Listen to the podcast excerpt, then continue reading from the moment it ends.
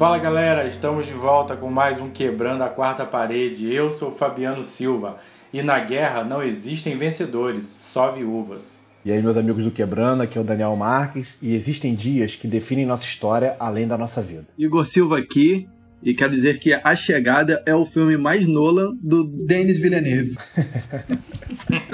É verdade. Ele até tenta ser, mas tem que aprender um pouquinho mais com o Nolan.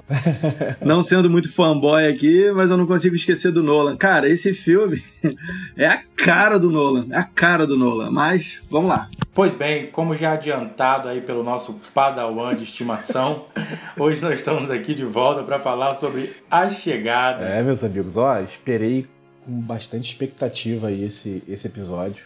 Eu acho um, um dos filmes aí dessa década, né?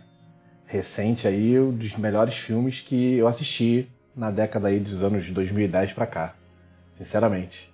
Villeneuve é um dos meus diretores preferidos, né? O Igor falou do Nolan aí, o Nolan é o preferido. Mas o Villeneuve vem ali atrás, né? A filmografia dele é sensacional tem filmes muito mais densos né, do que o Christopher Nolan, né? Tem uma diferença aí em relação a esse tipo de estilo, né? O tipo de filme que eles querem fazer. O Nolan gosta mais de, de uma ação ali, de uma, uma coisa mais técnica. E o Villeneuve gosta mais de um ali de, um, de uma narrativa mais densa, né? Com bastante rima visual.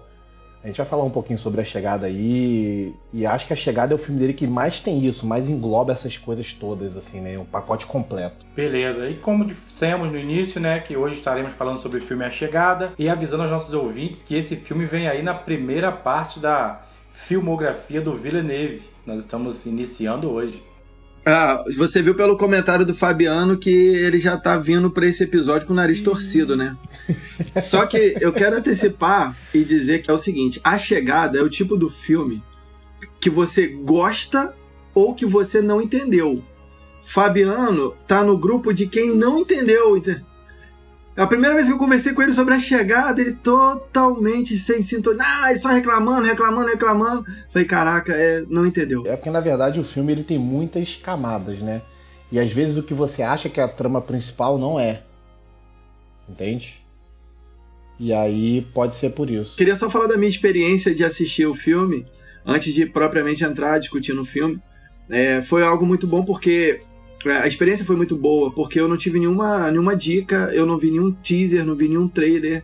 Apenas coloquei para ver porque eu sabia que era um filme do, do, do Denis Villeneuve, tinha Amy Adams, isso me chamou muita atenção.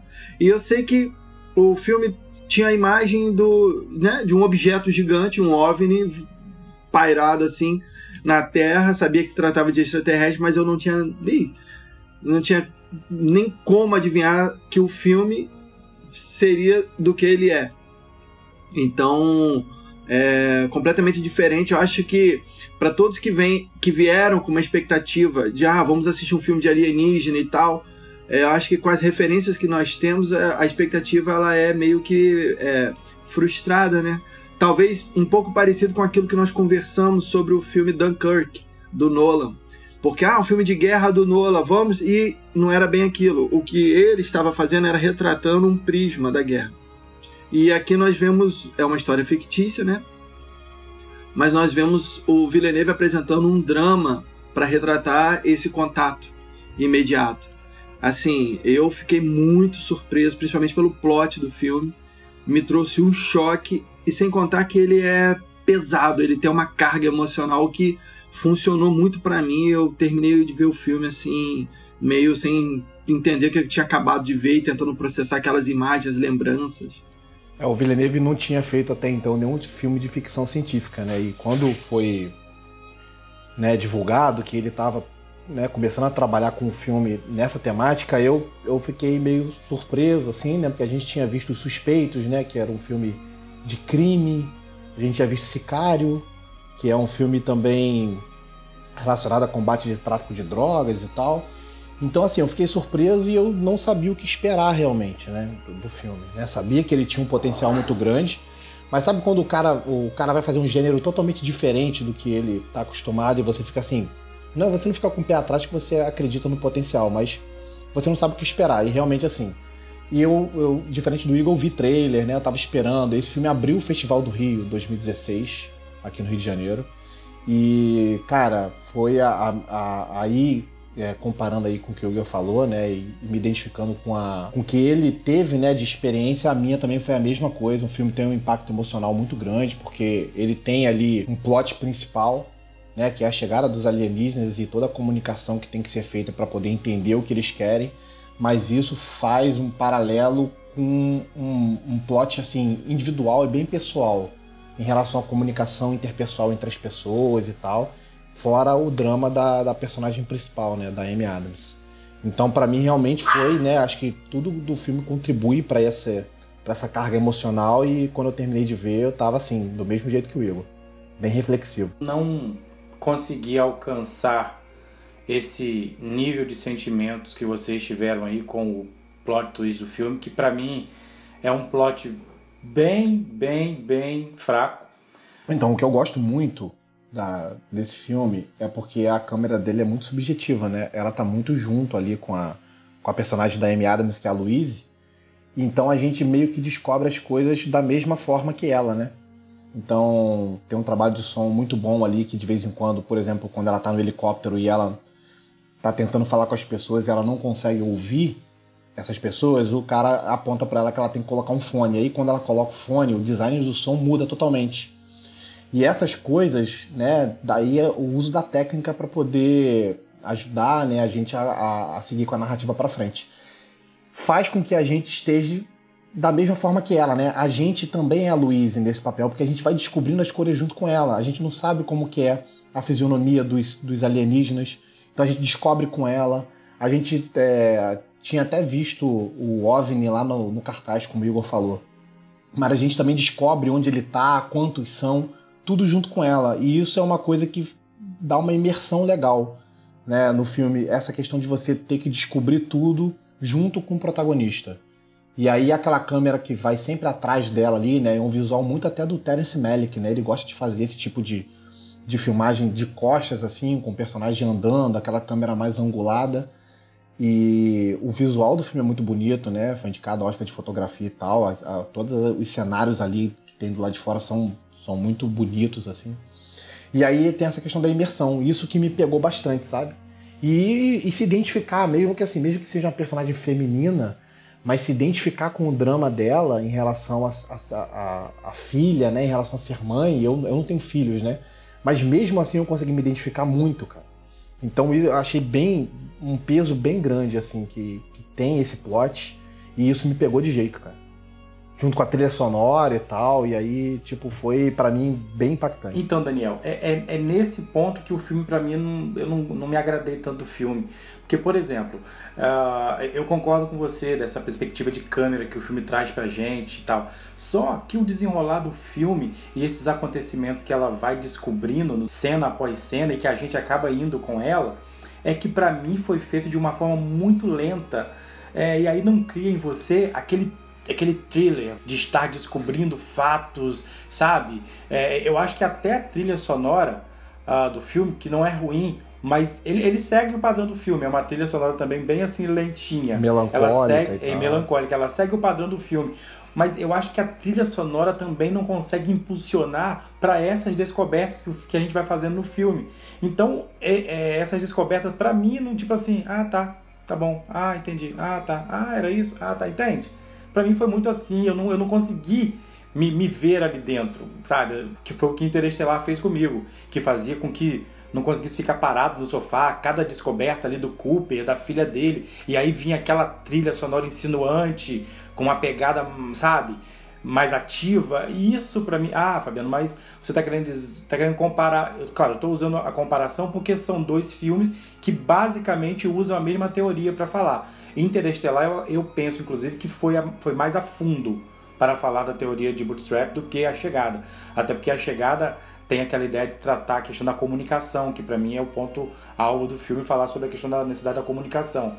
É, mas Interestelar conseguiu fazer isso me, me, me levar para essa imersão, me fazer perder a respiração, coisa que a chegada não realmente não criou em mim. É, necessariamente, é assim, não tem como é, todos sempre gostarem de tudo. É normal, por exemplo, Fabiano não gostar de algo e ok. É, o que eu falei, até brincando mais cedo, é porque esse. Eu já conversei com outras pessoas sobre esse filme e vi que muita gente não gostou do filme porque não entendeu. Assim como aconteceu com a série Dark. Teve gente que abandonou a série no meio, gostando da série, mas por não entender, né? Não conseguir dar aquele, pô, mas me perdi, ah, tô perdido, ah, tô sem paciência, e parei de ver. O A Chegada, ele também tem um lance desse, porque é muito sutil e se tratando de um filme é muito menos tempo. Cara, o filme A Chegada, se você é, reparar como ele começa, você vê que a expressão da Amy Adams não é condizente com o que a gente está vendo em cena. Porque embora ela esteja contando a história dela com a filha, a filha bebezinha, ela é, aparece para nós assim registros, logs de momentos dela com a filha, você vê que a expressão dela é de alguém que está muito, muito para baixo, muito mal. Sabe, isso no início do filme me intrigou bastante. Falei, por que, que tem alguma coisa estranha em cena? Por que, que eu não tô me. Ela tá falando da, da, da dádiva que é a filha, dos momentos, e brincando de cavalinho e aquilo tudo, mas o olhar da, da, da Louise, né, que é a personagem, não entrega uma emoção. Eu falei, tá acontecendo alguma coisa. E uma outra coisa que também me chamou a atenção foi a paleta, que era uma paleta mais azulada, mais fria. Eu falei assim, nossa, tem coisa aí. E no, no, no decorrer do filme, né, nós descobrimos que o, esse filme, a, a, a, principalmente a, a, saga, né, se eu posso falar a saga da, da, da Louise, ela também não é apresentada para nós com começo, meio e fim porque depois nós vamos ver que é, o que é passado em cena para nós é, está num loop. Tem hora que tem uma cena que ela tá com o cabelo molhado, que ela acabou de descer da, da, da, da, da espaçonave, mas tem hora que ela já tá lá na frente pegando o livro que ela já escreveu lá no futuro.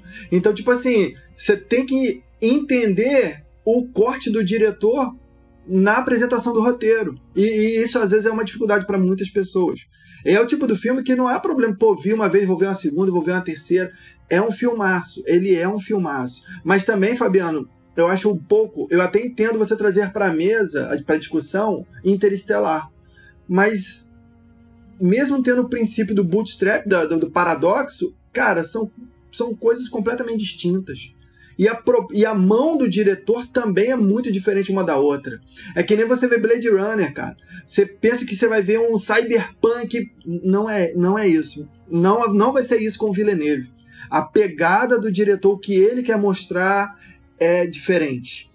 E você vê que ele também, por exemplo, a questão da fotografia que o Daniel falou, da câmera, isso é muito, mas é muito a mão do Villeneuve. Quando a Amy, no, na primeira cena, ela, quando ela entra em casa, assim, né? Que a parede dela é toda uma janela, tipo aquela do Parasita lá, e tem um lago, você vê a iluminação vindo de, de fora para dentro, você só vê a silhueta, assim, da, da Louise. Cara, você vai ver, é uma assinatura do cara, você vai ver isso, assim, presente em vários filmes dele. E o filme começa é, é, o tipo do filme do Villeneuve você tem que se agarrar sim à, à música, à fotografia, à paleta de cor e você vai começando junto com o protagonista desvendar do que que se trata o filme.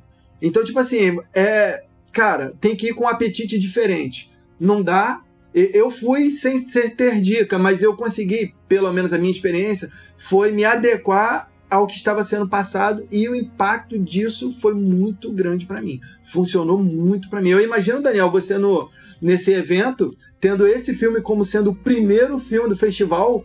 Imagino que, pô, já colocou, pra, na minha opinião, né? Colocou já o nível lá em cima. Eu teria ficado com a expectativa nas estrelas pro, pro restante dos filmes. Cara, é, eu entendo essa questão que você está trazendo aí, da gente diferenciar é, os diretores. Claro, cada diretor vai impregnar o seu filme com aquilo que é, é, tem a ver com consigo. Uh, e eu consigo fazer essa distinção entre em relação a Interestelar e, e A Chegada, que se baseiam mais ou menos no mesmo princípio, assim, de, de teoria, mas que tem pegadas diferentes. Só que o que eu estou dizendo para você é que essa mão do diretor, do, do Villeneuve, nesse filme, não conseguiu me, me pegar, entende? Eu, eu, não, eu realmente não, não, não senti esse clímax, assim. Ó, eu concordo com vocês em relação à fotografia, pô, é muito interessante. Eu concordo com o Daniel, essa esse corte de câmera que é usado, eu acho que pô, é fenomenal. Tem uns lances ali que você pega e realmente é muito interessante. Só que quando eu faço a junção de tudo isso, ainda assim não é uma coisa que me deixa tão atraído. Eu assisti o filme três vezes, inclusive ontem à noite eu assisti mais uma vez. É, e todas as vezes eu consegui seguir ali a ideia do filme, o que, é que ele estava querendo trazer, e aí você vê uma coisa, ah, tem isso aqui também e tal. Só que em nenhuma dessas três vezes essa atração da minha parte foi tão grande, entendeu? Então, eu acho por que isso para mim não é. Eu não sei se aconteceu assim com o Daniel, porque quando você começa o filme e ela tem um contato com os alienígenas, né, com os heptapoids, que eles são chamados, É, é, e aí você. Ele tem uma hora que ele fala uma coisa interessante, eu acho que é até o. Eu ia falar o Gavião Arqueiro. É, tem até. Jeremy Tem coisa, tem até, é, o Jeremy, ele fala o seguinte, que a escrita deles não é linear. E isso pode significar, pela teoria de Sapir-Whorf, que é, se a escrita dele, se a gramática dele, se os jeitos de- de- desses alienígenas de se expressar não é linear, isso também pode impactar na forma com que eles pensam e se comportam. Então, isso daí quando isso foi apresentado no filme, isso foi tipo assim, ó, isso é uma chave que vocês ainda não vão saber como lidar, mas o diretor entregando uma chave para você conseguir fazer a coisa funcionar. E aí quando você vai vendo a Amy também, é exatamente o que o Daniel pontuou, você tá junto com ela ali querendo, cara, mas como? Mas como? Aí você começa a se dar conta, aí vem um impacto, o primeiro impacto grande, quando as memórias que muitas das memórias que ela está tendo são coisas que ainda vão acontecer. E aí você fala, não, Não é ela flashback, né? É um flash forward. não é um flash. não é um flashback, cara. É isso aí, flash forward. Então, tipo assim, ela está na mesma timeline dos caras, em forma de loop. E é por isso que ela. E o princípio de bootstrap acontece. A, podemos falar da ponte de é, é, Eisenrosen, né? Einstein Rose. Einstein Rose. Cara, enfim. Então, sabe, tá tudo ali. Eu falei, nossa, tá tudo nela. E ela é a chave pra coisa. Tanto é, ela é tão protagonista que depois a gente vê, né, quando acontece a- o encontro dela com o presidente chinês lá. O, né, o presidente ou o primeiro-ministro, não lembro. O dono da China. General, Mas, na enfim- verdade. Um É general. o General Shang. É o general. General. Mas o, o que que acontece? Ela é a chave para tudo. E ela não é, e ela está no momento, tempo, espaço que já não é condizente. Por isso que o filme, quando você tá lá no final, ele faz com que desde a primeira cena tudo faça sentido. O filme ele vai caminhando meio que sem forma, pá, tá uma casa bonita, uma filha bonita, bons, boas lembranças, mas uma expressão fria, caída, depressiva. E aí vem o alienígena, aquela questão toda, o exército, os países, aquela. Beleza, e a postura dela. E a, a expressão dela tá sempre alguém carregada. E, cara, é, é impactante demais. Assim, pra mim funcionou muito por esse aspecto. Então, você deu a dica aí em relação ao tempo, né? E no início do filme, ela fala uma frase que é mais uma dica. Ela fala assim: Nós estamos tão presos ao tempo e à sua ordem. Então, isso é uma dica, assim, total, mas a gente não pega. Por que a gente não pega? A própria montagem do filme, a própria fotografia ajuda a enganar a gente. Porque quando a gente tá vendo ela no momento ali que ela tá descobrindo a chegada dos, dos alienígenas e tal, a paleta é escura, é melancólica, ela tá triste. E a gente viu no início do filme que a filha dela faleceu. Então a gente automaticamente pensa, Pensa que, que a é vida dela hoje em dia é recorrente do que aconteceu com a filha, entende? Então é isso que ele faz, é um truque que ele usa pra enganar e engana a gente. Acho que ninguém conseguiu pescar essa história antes da hora certa, né? Tem um momento ali que, que aparece a filha, aparece o desenho, né? Acho que aparece o desenho dela com o. com- O a filha pai. fez um desenho dela com o pai e o, o passarinho na gaiola. Exato, exato. Né? E é ali que você fica na ponta da cadeira e fala assim: Meu Deus. O que também era uma dica, né? tive. É. Essa Porque foi a lá- reação que eu tive. Mas, mas quando mostra o desenho da primeira vez, Igor, ele não mostra Hum. o, o passarinho. Ele só mostra o pai e a mãe. Ah, verdade. falando com cara. animais. Então a, a folha é cortada, ele só mostra a parte de cima e que eles estão falando com animais. Mas o passarinho não aparece, que o passarinho seria a dica clara, né? E aí depois, na segunda vez, a câmera desce um pouquinho, o desenho tá na mão da filha, a câmera desce um pouquinho e mostra. E aí tem, começa toda a revelação. Né? Então é um truque que ele usa também para poder é, enganar a gente. Em relação ao que o Fabiano falou, acho que é uma questão de conexão mesmo, cara.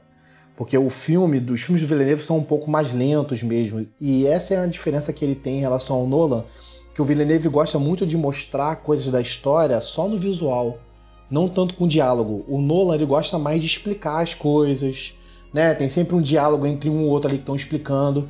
A chegada tem um pouco de explicação, mas tem muita coisa que você percebe só no visual. Por exemplo, tem um momento que a Amy Adams ela tá dormindo e ela aparece abraçada com um travesseiro gigante. Sabe aquele travesseiro que é gigante, assim, que parece uma pessoa, ali mostra um pouco da solidão dela, como que ela tá se sentindo. Então tem muita coisa nisso, tem muita rima visual. Como você falou da janela da, da casa dela, é uma rima, rima visual em relação a dentro da aeronave, dentro da espaçonave. Então essas coisas vão dando as dicas ali em relação ao que está acontecendo. E você pescando isso é uma coisa muito legal de se fazer, cara. Quando você vê pela segunda ou terceira vez, é um, é um prazer assim assistir e estar tá imerso naquela história de novo e sentir de novo.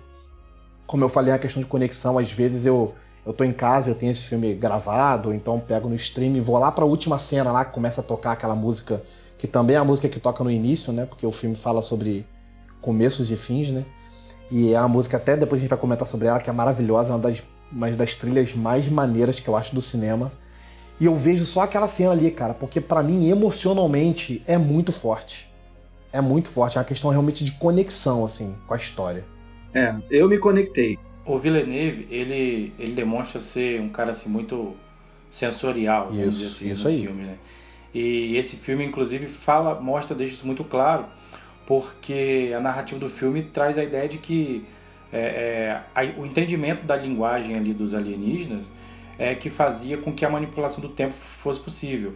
Só que a linguagem ali não era uma linguagem expressada através de, de, da fala, mas era uma linguagem expressada através de sinais. Ou seja, essa questão do visual, essa questão sensorial, você sentir mais do que, do que falar. É você ouvir sem ter uma fala. Né? Essa é, é a ideia. É, eu posso tentar ilustrar isso que você está falando. Tem uma cena do filme em que ela entende que o alienígena quer que ela toque tipo na tela, naquela divisão onde, onde eles estão dentro da nave.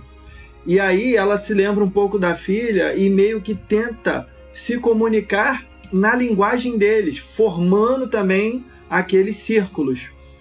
Cara, isso é muito quando a gente tem criança pequena e você não sabe o que, que o bebê está falando. Mas você se você canaliza toda uma uma coisa, eu não sei explicar, não sei o nome disso. Deve ter na psicologia, mas eu não sei explicar o nome disso, mas você meio que tenta sabe, é do neném olhar e você tentar entender o que, que ele está dizendo. É intuição, é uma coisa que vem de dentro. E, e naquela hora que ela cola naquele vídeo ali, que ela fica, que ela fecha os olhos, que ela lembra da filha e tal, e aquela, aquela coisa começa a se formar, eu falei, cara, é, eu sei o que, que é isso. Sabe? Tipo assim, eu, é, é familiar. Não tô dizendo que é isso, eu não tem como cravar que seja isso mas aquilo ali é intuitivo, é uma coisa, é, de, é da, não tem palavra, não tem como explicar isso, é intuição. E funcionou para ela e ela conseguiu se comunicar e teve aquela experiência ali. Então eu acho que essa questão da intuição ela, essa, ela ilustra bastante, bastante essa parte. É um outro ponto que, assim, para mim é um ponto negativo no filme. É, são algumas figuras é, utilizadas no filme que eu acho que poderiam ter sido um pouco mais mais aprofundados. Por exemplo, o personagem do Jeremy Renner, o Ian. Cara, eu achei que deixaram o personagem muito mal aproveitado. É, eu acho que poderiam ter aprofundado um pouco mais aquele personagem no filme, trazer uma importância maior dele no filme. Eu não vi essa importância dele. O que, que ele faz o filme todo importante? Eu acho que o mais importante mesmo dele no filme é depois descobrir que ele é o pai da menina. Agora. Não, cara, não. Não, ele, ele tem um papel importantíssimo. Não, tem um, tem um paralelo ali, ciência. Ah, não. É um paralelo tá, ciência. Ela fala até sobre. Ele até fala sobre isso. Aí não, eu achava que o mundo era isso assim. Ele usa, não, ele usa um termo para dizer. Não, não. Calma, rapaz. Ele usa um termo para falar com ela que antes ele se ligava só na questão da ciência. Ele fala isso com ela mas que a partir daquela experiência ali, ele estava vendo que a questão era um pouco mais além, não se basava só na questão da ciência. Tanto que quando ela fala para ele dentro do helicóptero o que, que era a linguagem, a comunicação, ele rebate com uma explicação da física. Então ele, ele explica para ela isso sim. Só que ainda assim eu não vi essa grande importância dele no filme. Não, tem uma hora que não, tem uma hora que ela dorme, cara. E quando ele acorda ela, ele fala assim: vamos abrir uma, uma bebida. Ela, você descobriu algo, né? E o que ele descobre é chave. Então teve uma parte da equipe dele que trabalhou com ela. Uhum. Lembra disso, Daniel? E tem uma parte que, ele, que aí ele Sim. leva pro computador, liga os pontos lá, explica. Ele descobre que é um quebra-cabeça, é uma, uma parte de 12. Que é, que, é? São exato, 12 naves e ele descobre que é, 12 naves e tal. Então, e, é, e, foi fundamental. Eles trabalharam junto, cada um. Ele teve essa questão de aprender com ela e tal. Mas assim, ele, a importância maior dele, do time dele, foi nessa hora aí. Entendeu? Assim, ele é muito coadjuvante. Mas eu também não. Tipo assim, a, a coadjuvância dele. dele... na frente do tiro. Não. Mas a coadjuvância dele é porque ele não tá conectado, ele não tem a, a, a habilidade que ela Não é sobre ele também. Então a é, isso aí, a história tem que ser contada com base na, na experiência dela. Porque é ela que vai ter isso. E, e quando tem a decisão de ter um filho, é ela que tem. Exato. Ela, exato. Porque ela podia não querer. Não é nem ele. Ele pergunta, vamos fazer no bebê? Ela podia falar não. Ela podia falar não. Não, certo? e outra. Mas ela decide ter a escolha Agora dela. aqui, respeita a cantada do homem, cara. Você viu a cantada do homem? O cara. Rapaz, eu ia falar isso. O cara encontrou os extraterrestres. Rapaz, tirou, pô, cara, nada disso me Vida impressionou mais. fora da Terra. nada me impressionou tirou mais do que conhecer você, meu irmão. Não. Ah, Fabiano, você não entendeu o filme. Rebentou. Tem que eu ver prefiro, de novo. Eu prefiro ele tentando eu prefiro ele tentando se sacrificar no lugar da Viúva Negra. Agora, assim, por que, que a gente também não tem um impacto tão grande com a atuação dele? Porque, assim, a atuação dele é muito linear. Em relação, assim, ele é o mesmo cara, né? Ele tem o mesmo pensamento. A Amy Adams, ela passa por uma transformação. A partir do momento que ela começa a perceber que ela tem aquela habilidade, você vê que a fisionomia dela muda. Uma cena que eu lembro muito bem, é nessa parte aí até que o Igor falou que o, Ian dá uma cantada nela, de respeito, né? E ela olha para ele assim, e a fisionomia dela muda porque ela sabe exatamente do que eles já eles vão viver ainda. Então, o olhar dela não é uma pessoa que tá recebendo aquela aquela aquela Caraca. conversa ali dele ali, como se fosse assim, então estamos se conhecendo e tal. Ela já viveu com ele. Ela já viveu uma vida com ele, ela já, ela já viveu coisas boas e ruins com ele. Quando ela olha para ele, é uma fisionomia diferente, você sente isso na atuação. Por isso que eu acho a atuação dela excepcional. Ela não foi indicada ao Oscar. Na época, o pessoal achou uma injustiça muito grande. Eu também achei. Ela né, rivalizaria muito bem ali com a Emma Stone ali, que ganhou até o Oscar por La La Land. Mas, cara, é muito boa. E aí ela abraça ele e fala assim: Poxa, eu tinha esquecido de como era bom o seu abraço. E ela não abraçou ele em nenhum momento do filme. Cara, isso é muito impactante, isso é muito forte. Isso é muito forte e, cara, e assim, tem uma pergunta que ela faz para ele e que foi isso, eu acho que uma das coisas que mais é, me, me, me inculcou, assim, me deixou pensativo. Porque entendendo que a vida dela era cíclica, que o início do filme era um momento do, do meio da vida dela e que o final do filme ela sabia que ainda estava para ser construído e tal, aquela loucura toda, aquele loop ela pergunta para ele se ele pudesse é, voltar atrás e fazer algo diferente, se ele faria. Aí ele fala que. Ele até fala uma parada tipo assim: ah, eu acho que eu me expressaria mais vezes. Ou alguma coisa assim, né? E Nossa, ela. Essa frase é muito maneira e, também. e ela tá diante dessa é, decisão. Tipo assim, o que, que eu faço? É. Ela abraçou o cara e gostou de abraçar o cara que ela sabia que ela se casaria e, e, se divorciaria. E o cara deixaria ela e a filha. E ela iria passar pela perda da filha sem ele. Mesmo assim, ela manteve a decisão de repetir tudo de novo.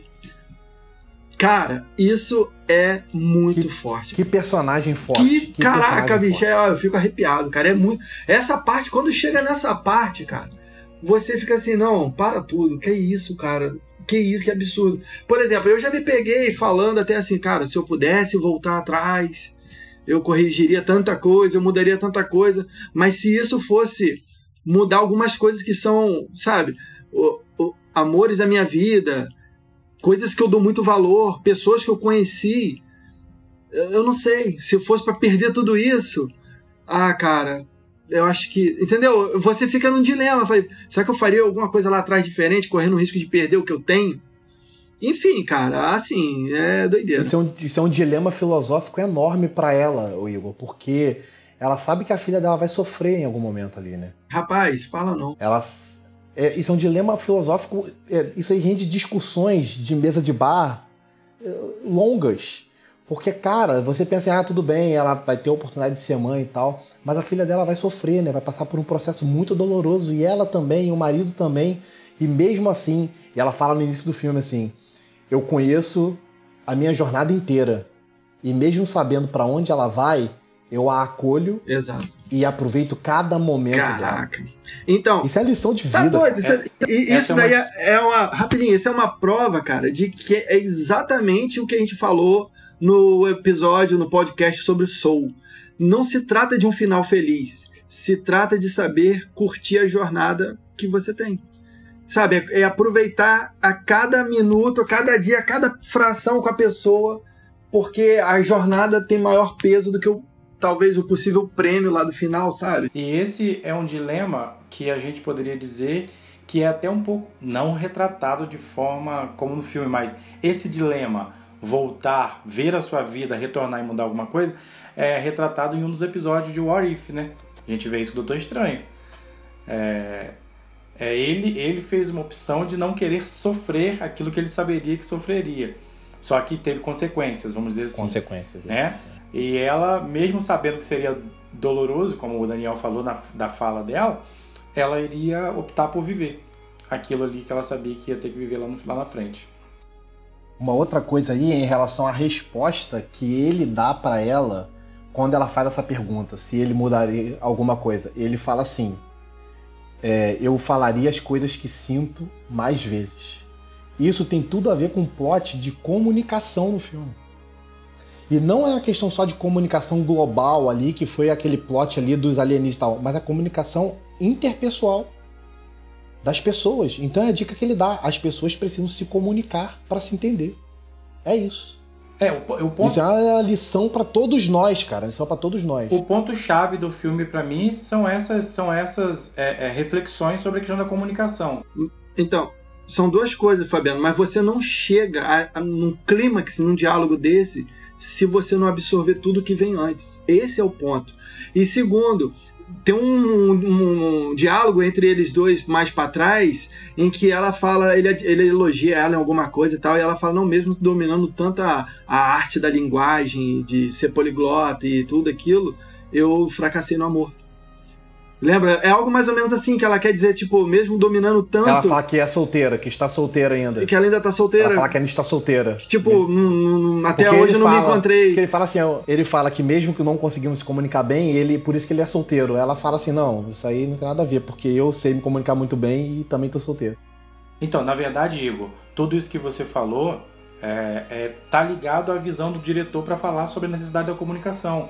Só que o filme mostra tudo isso muitas vezes sem palavras através dessa ideia sensorial que o Daniel falou lá atrás. Entendeu? Isso, é, a fotografia, o, o enquadramento. Eu... É o que eu tô te falando, é, é você vir pro banquete. É. Tipo assim, não vem para comer frango com garfo e faca, não. Bota a mão na coxinha, suja o dedo.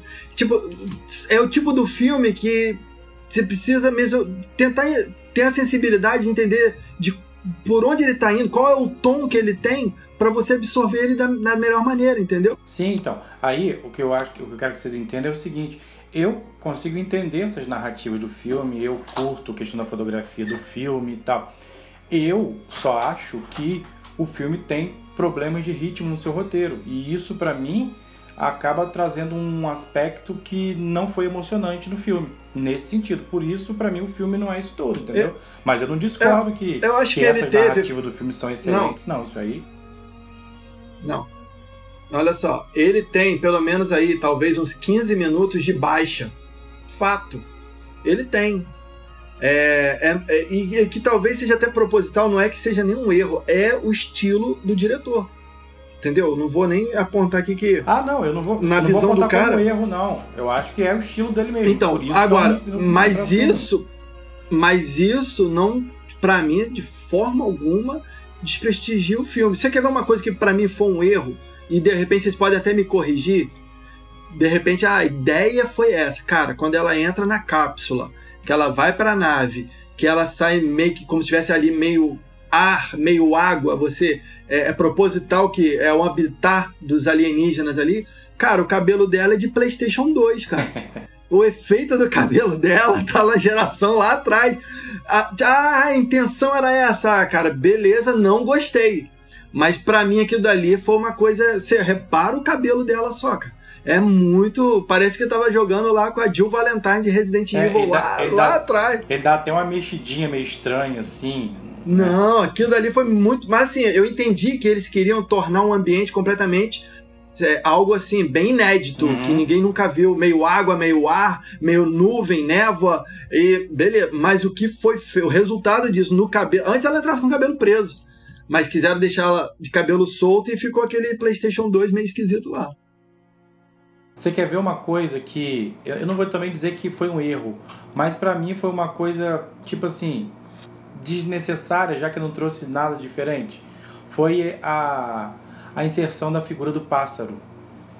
Cara, logo assim que inseriram a figura daquele pássaro ali, eu achei que aquilo ali ia, ia mostrar, ia, sei lá, ia, ia auxiliar na comunicação. Eu não sei, eu pensei em alguma, em alguma outra coisa, mas não, não era nada disso. Não, o, pá, era, o pássaro é um aviso. o pássaro, pássaro é um aviso. O pássaro era só a questão é uma... do, do, do, oxigênio, era só isso. É, é a mesma coisa, se vocês já viram, tem aquele filme de, de, de que esse negócio dos mineiros que ficaram presos lá. Se for ver isso, todo mineiro, o cara que entra em mina, ele usa um canário, geralmente é o canário, mas que é um pássaro. É isso, é um aviso. É, é um então, aviso. Mas, é, mas aquilo ali é, é para mostrar. Normal. Mas, mas aquilo ali é para mostrar, ô Fabiano, que eles estão num ambiente que eles não conhecem, eles não sabem o que vai acontecer. Não, okay, e aquilo é para construir a atenção, porque quando a gente assiste o filme, a gente não sabe se eles são hostis também ou se eles não são. A gente está dizendo aqui agora, a gente sabe que eles não são. Mas isso ajuda a colocar o clima assim, a gente pode esperar qualquer coisa.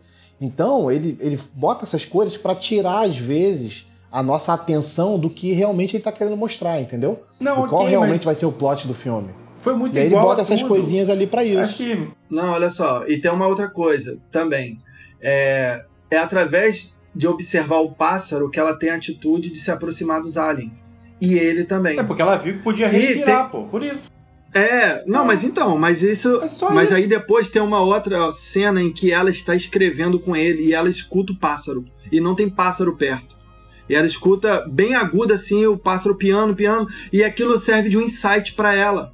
Então não é. Aquele pássaro não é gratuito. E o que que acontece? A figura que a menina escreve, quase que profética, é que o casal conversava com animal. E a representação desse animal é justamente esse pássaro. Então não é tão à toa. Repara, tem uma cena em que ela tá e tá o, o bicho lá cantando, cantando, e ele aumenta. E eu até pensei assim, pô, vou até dar um toque no Daniel se em algum momento a gente encaixa esse canto desse pássaro, porque aquilo dali foi marcante. E ela, e ela tem, aí ela tem umas visões, e ali ela começa a se dar conta de que as memórias que ela tá tendo, ela, calma aí eu não vivi isso ainda. Mas quem é essa menina? Ela chega a se questionar. Aquilo veio do isso. canto do pássaro, Quando entendeu? ela fala isso, é. Caraca, aí você. Mas tem só que lembrar o seguinte: a primeira, a primeira vez que aparece a cena da menina falando, meu pai e minha mãe conversavam com animais, não é aquela cena que mostra. Sim, Daniel falou. É a cena que mostra a menininha brincando com a bonequinha de bonequinho de massa e aí tem aqueles bonequinhos cheios de perna. Essa não, é a não, mas, essa, mas isso também não só aparece, aparece depois do boneco. A primeira não, vez não, só isso mostra. não aparece. Isso não aparece da primeira vez. Isso, isso. aparece lá, mas aparece antes ainda daquele desenho com não, o naquele primeiro. É, mas no, o pássaro não aparece. O pássaro ele não aparece ali. Ali só aparece um isso, desenho da mãe e do pai. A, a, a página Sim. está cortada, entendeu? E o sim, pássaro sim, tem não, essas então, funções, tem todas essas funções que o Igor falou, a função do desenho. É mais para isso, né? Não, então, mas a, quando, quando aparece o desenho do, com o pássaro lá na frente depois, já tinha tido essa fala da garotinha falando que o pai dela e a mãe falavam com animais. E aí o que foi mostrado foi a garotinha brincando com os bichinhos de massa isso, que ela isso. fez e tinha os bichos de várias pernas ali. Os, isso aí, aparece o heptapode seu... ali preto ali. Isso, exatamente. Isso. É ali que mostra. Aí depois, lá na frente, é que mostra o desenho de novo do pai e da mãe, aí mostra o desenho aberto com o passarinho amarelinho ali embaixo. Mas eu achei que poderia, sei lá, aqueles passarinhos ali para mim criaram, para mim criaram uma expectativa maior e em si, ali naquele momento, eles foram inseridos só para aquilo mesmo, para mostrar que ali podia respirar tal. E nada mais que Não, isso. mas aí ele tem uma função na narrativa depois. Eu, eu até entendo, poderia ter sido uma outra coisa, mas ele cumpre a função que ele é colocado ali, né? Em relação É, ao canto, sim. em relação à figura lá. O plot Exato. twist, né? O plot twist acontece quando a gente vê a figura do, do desenho do passarinho. Você achou que ali?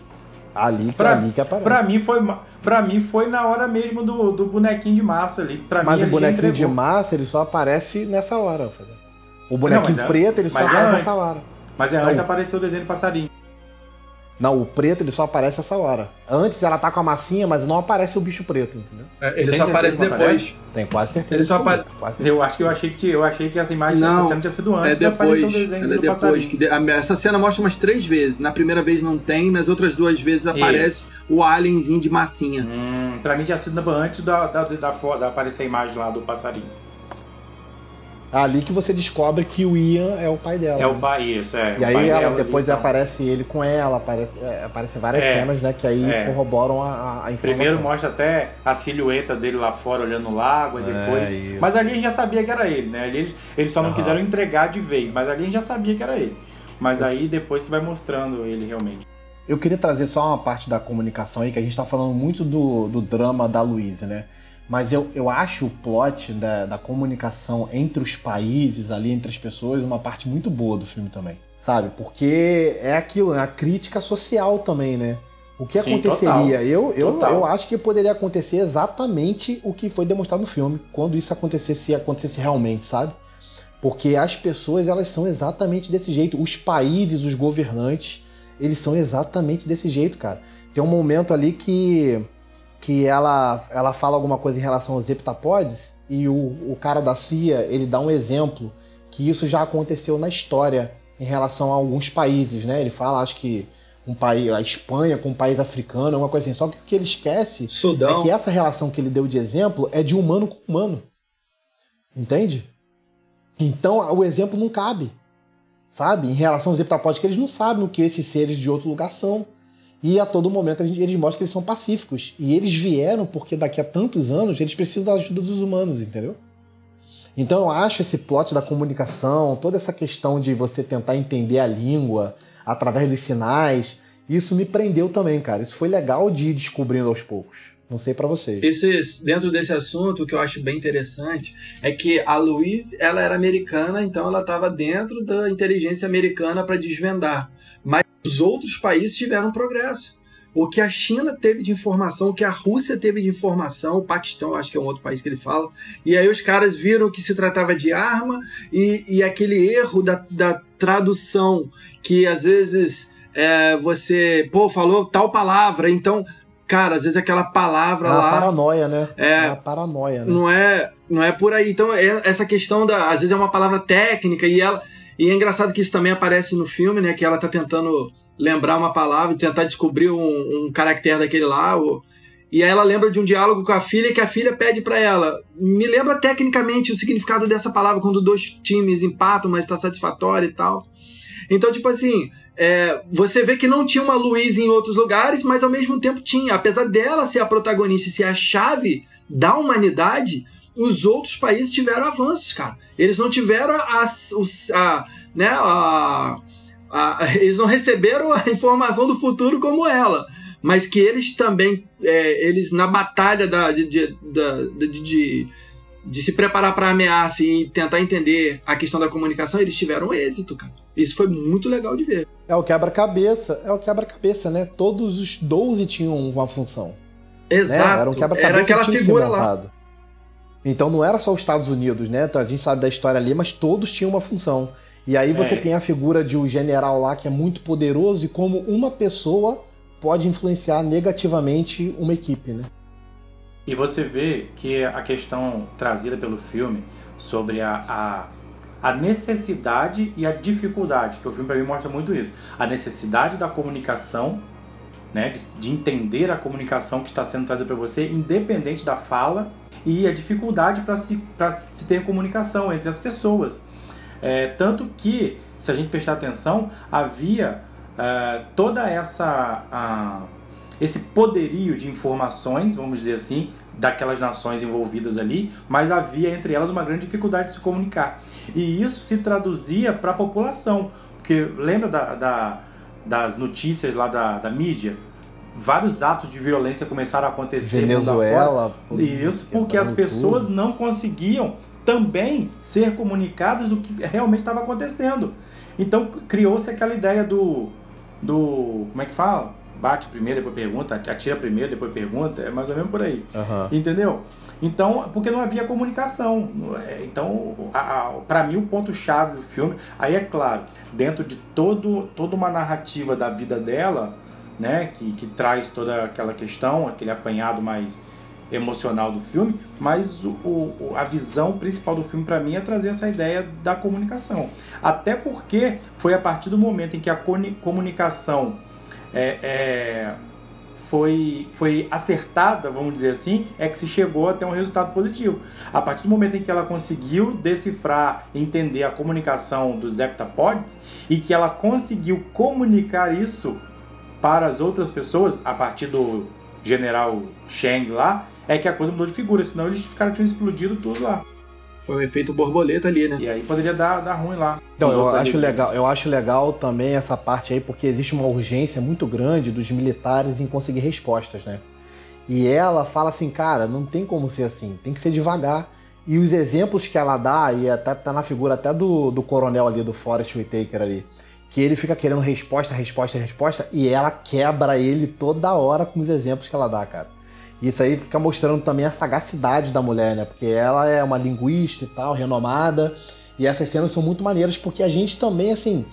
É, eu não entendo muito dessa questão de linguística, não. Tudo que ela explicou ali para mim, de uma forma até didática, eu aprendi junto com o cara, entendeu?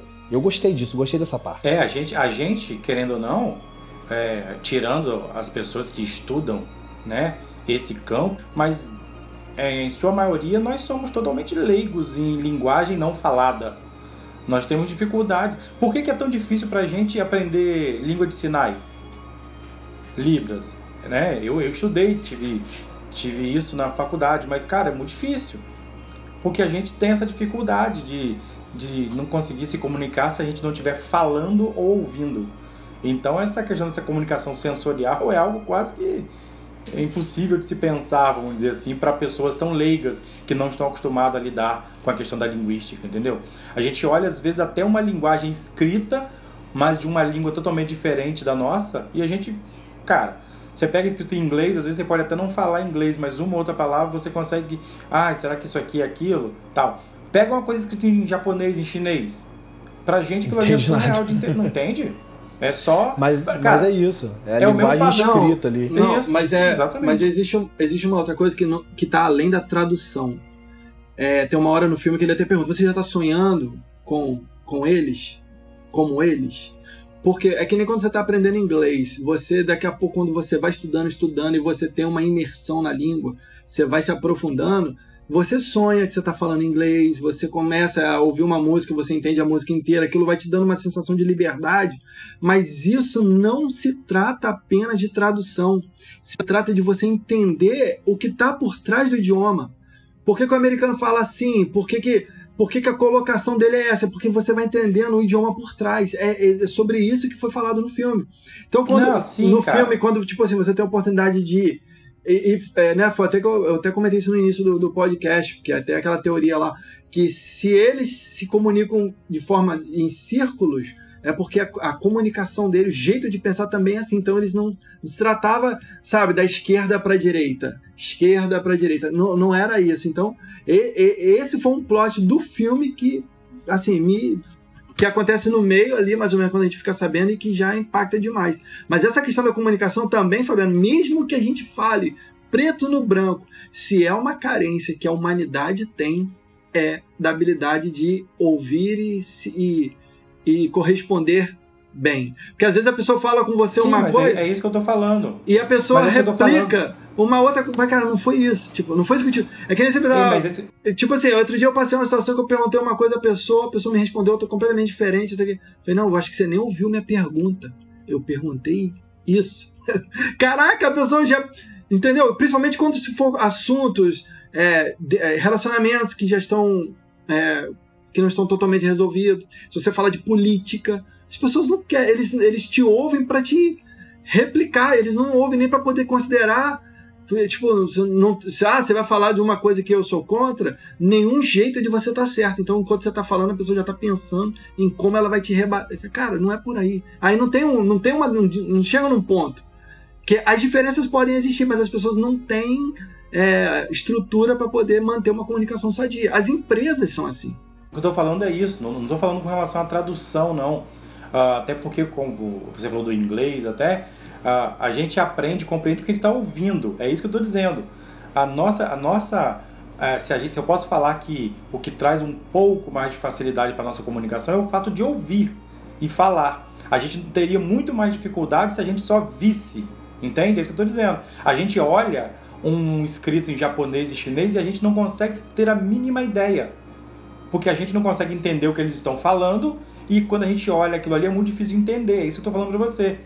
É, não tem a ver com tradução, não. Eu estou dizendo que com, ouvindo e falando a gente já tem toda essa dificuldade de entender a comunicação. Imagina se a gente não tivesse como ouvir, como a personagem exato, do filme. Exato. Ela não ouvia, não entendia nada que se falava, mas era a partir do que ela via.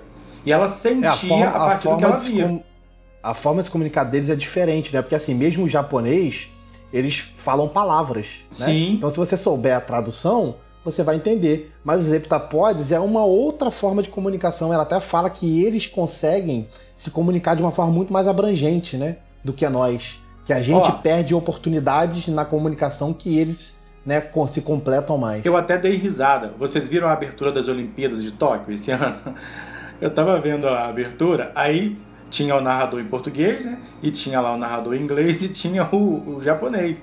Aí eu lembro quando entrou Ilias Cook, aí a, narra, a narrador em português estava assim falou, agora entrando Ilias Cook, aí a, a narradora lá em inglês falou Cook Island, aí o Japão, eu falei, o quê? Ele tá brigando com quem? Então, tipo assim, você vê que até a entonação da voz, cara, é um troço que você não consegue entender nada. Então, é, eu, eu imagino que trabalhar essa ideia da linguística através dessa visão sensorial é algo que realmente requer muito conhecimento. Sabe uma coisa legal que o Igor falou aí em relação ao interpessoal que as pessoas não conseguem compreender?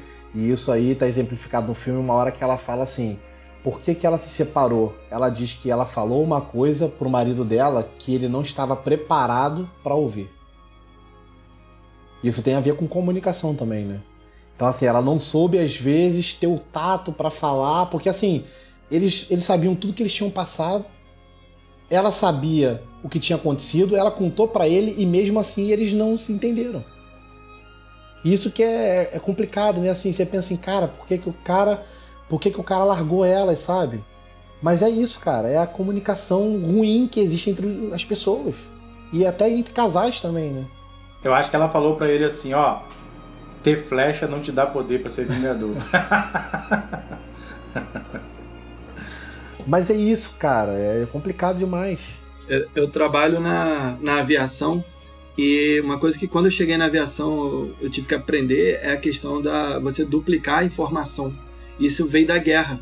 Isso é uma herança militar. Então você sempre que dá um comando no rádio, fala com uma pessoa por telefone, dentro da operação, né? você precisa saber que a pessoa recebeu a mesma mensagem que você transmitiu. Às vezes o cara fala, ah, estamos indo pro o, posicionar a aeronave no box 8. Quem recebe é o responsável por receber a aeronave prosseguindo pro box 8. É tipo, é tudo porque não pode haver falha. Então, uma, porque às vezes o cara fala 8, ele fala, entendi 18. Então tem que. Porque se o cara naquela que te retorna, ah, o cara, não, 18 não. 8, confirma, 8. Aí o cara, ok, confirmado, 8. E aí você. Isso é uma, é uma herança da guerra, é uma herança militar, né? Isso veio da guerra. E essa, isso é uma coisa muito maneira, porque a gente, por se tratar da aviação, né? Não pode ter erro, então você tem que duplicar tudo. As informações de, de operação elas têm que ser duplicadas, têm que ser rebatidas. Então isso é muito legal. E quando você cumpre isso na marca, a margem de erro é mínima da mínima da mínima da mínima. Quase que zero, entende? Então isso é, isso é legal. Vamos tentar fazer isso no dia a dia aí, no relacionamento interpessoal nosso. Cara, você está falando essa questão de, de, da linguagem, do trabalho, da importância que ela tem. E eu acho que, claro que se a gente for, for conversar sobre isso aqui, o Daniel vai falar da importância da, do entender né, o linguajar, né, a língua, a comunicação lá no local de trabalho dele também. Mas isso é tão, tão surreal quando a gente para para pensar. Por exemplo, o Igor estava falando aí sobre essa questão de ter que entender porque são, são questões matemáticas, né? No trabalho dele. Isso tem que estar tá aqui, isso não pode estar tá ali, né? Senão a gente vai para onde não deve. Agora, olha só, meu trabalho, meu trabalho já é diferente do, do Igor, né? Eu posso dizer que eu trabalho meio que na área jurídica, judiciária aí, né? Então, muitas vezes a gente tem audiências, tem que ouvir algumas testemunhas de alguns casos, algumas coisas. E às vezes você está ouvindo uma testemunha e você alguém, algum advogado de uma outra parte está fazendo uma pergunta e você está ali analisando o que está sendo respondido. E muitas vezes surge um questionamento para a gente através de um gesto da pessoa que está respondendo. Entende? Quando é perguntado alguma coisa para aquela pessoa e você vê que hesitou em responder, você vê que pigarreou para falar, sei lá, sabe? Trouxe algum gesto diferente de uma fala normal, aquilo ali já é um gatilho que você fala e você, opa, tem coisa aí, entende? E aí quando você lança uma pergunta, às vezes, a pessoa traz um fato novo que você fala, sabia que eu podia ir um pouquinho mais a fundo, que ia sair alguma coisa, entendeu? Então. Isso é cara, é a neurolinguística, né, cara? É isso aí. A gente vê muito. Foi muito bem apresentado para quem, como o nosso podcast sobre cinema e TV, quem assistiu o seriado de TV Light to Me, teve duas temporadas, ele é todo embasado na neurolinguística e é sensacional esse seriado. E é isso aí que você está falando. Às vezes a pessoa pode ter até uma oratória, mas o suor está correndo, ele olhou para o lado esquerdo, pensou com a parte criativa do cérebro, ele pode estar tá inventando.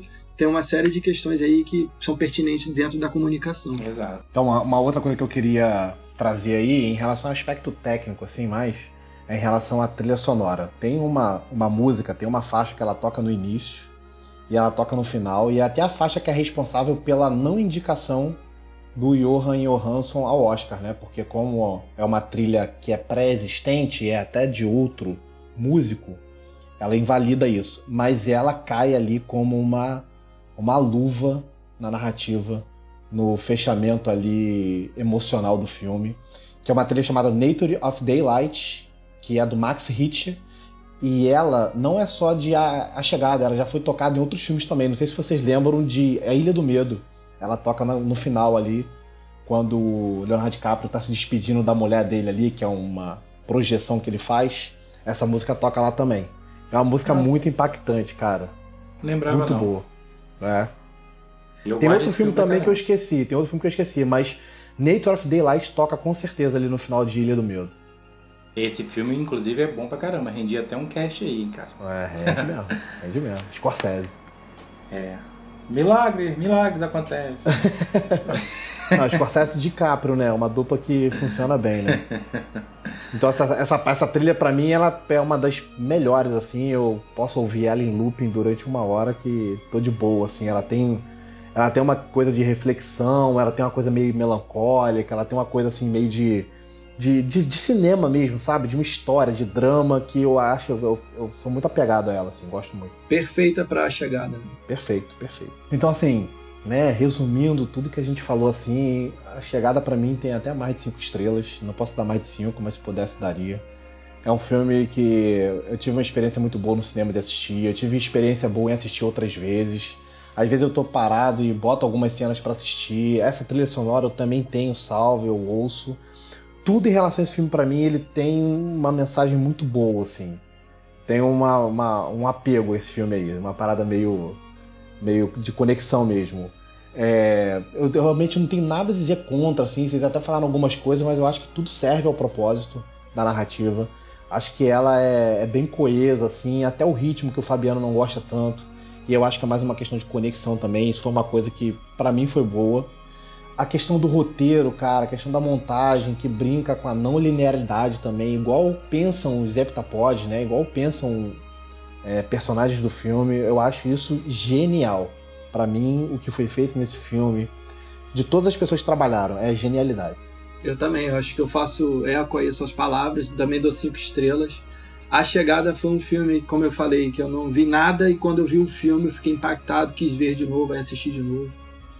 E a experiência foi boa e é sempre boa quando, quando eu tenho a oportunidade de assistir. Acho que é a quarta vez que eu vi a chegada e quem não assistiu e está ouvindo o cast pode assistir que vai gostar. Agora já sabendo de muitos spoilers, né? Mas é quem já viu também, com certeza fica com vontade de reassistir, porque é, é sem dúvidas, né? À toa que é um filme que a gente trouxe aqui pro Quebrando a Quarta Parede para poder resenhar sobre ele.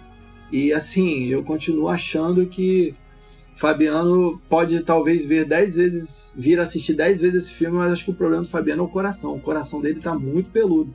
Então, um coração muito duro. que ele não tá sendo tocado. Que a questão não é entendimento, né? Como eu falei, tem gente que não compreende o filme. Até falei isso para ele na primeira vez que nós conversamos. Mas é como você falou também, Daniel. Ele agora já a... sabe que eu, ele já sabe que eu compreendi, né? É, ele estudou pro podcast. É. Mas. Ah, tá. Mas eu tá vou na, na, linha do Daniel aí, que é a questão de conexão também. E comigo funcionou muito, cinco estrelas. A chegada para parte 1 um, né, da filmografia Villeneuve, nós não poderíamos começar com outro filme do que A Chegada. Pois é, pessoal. É...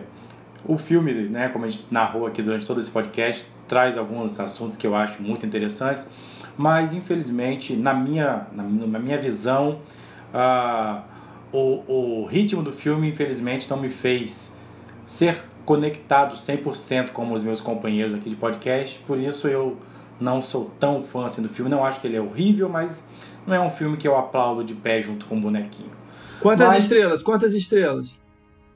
Ah, duas e meia. Ai, caraca, coração duro pra caramba.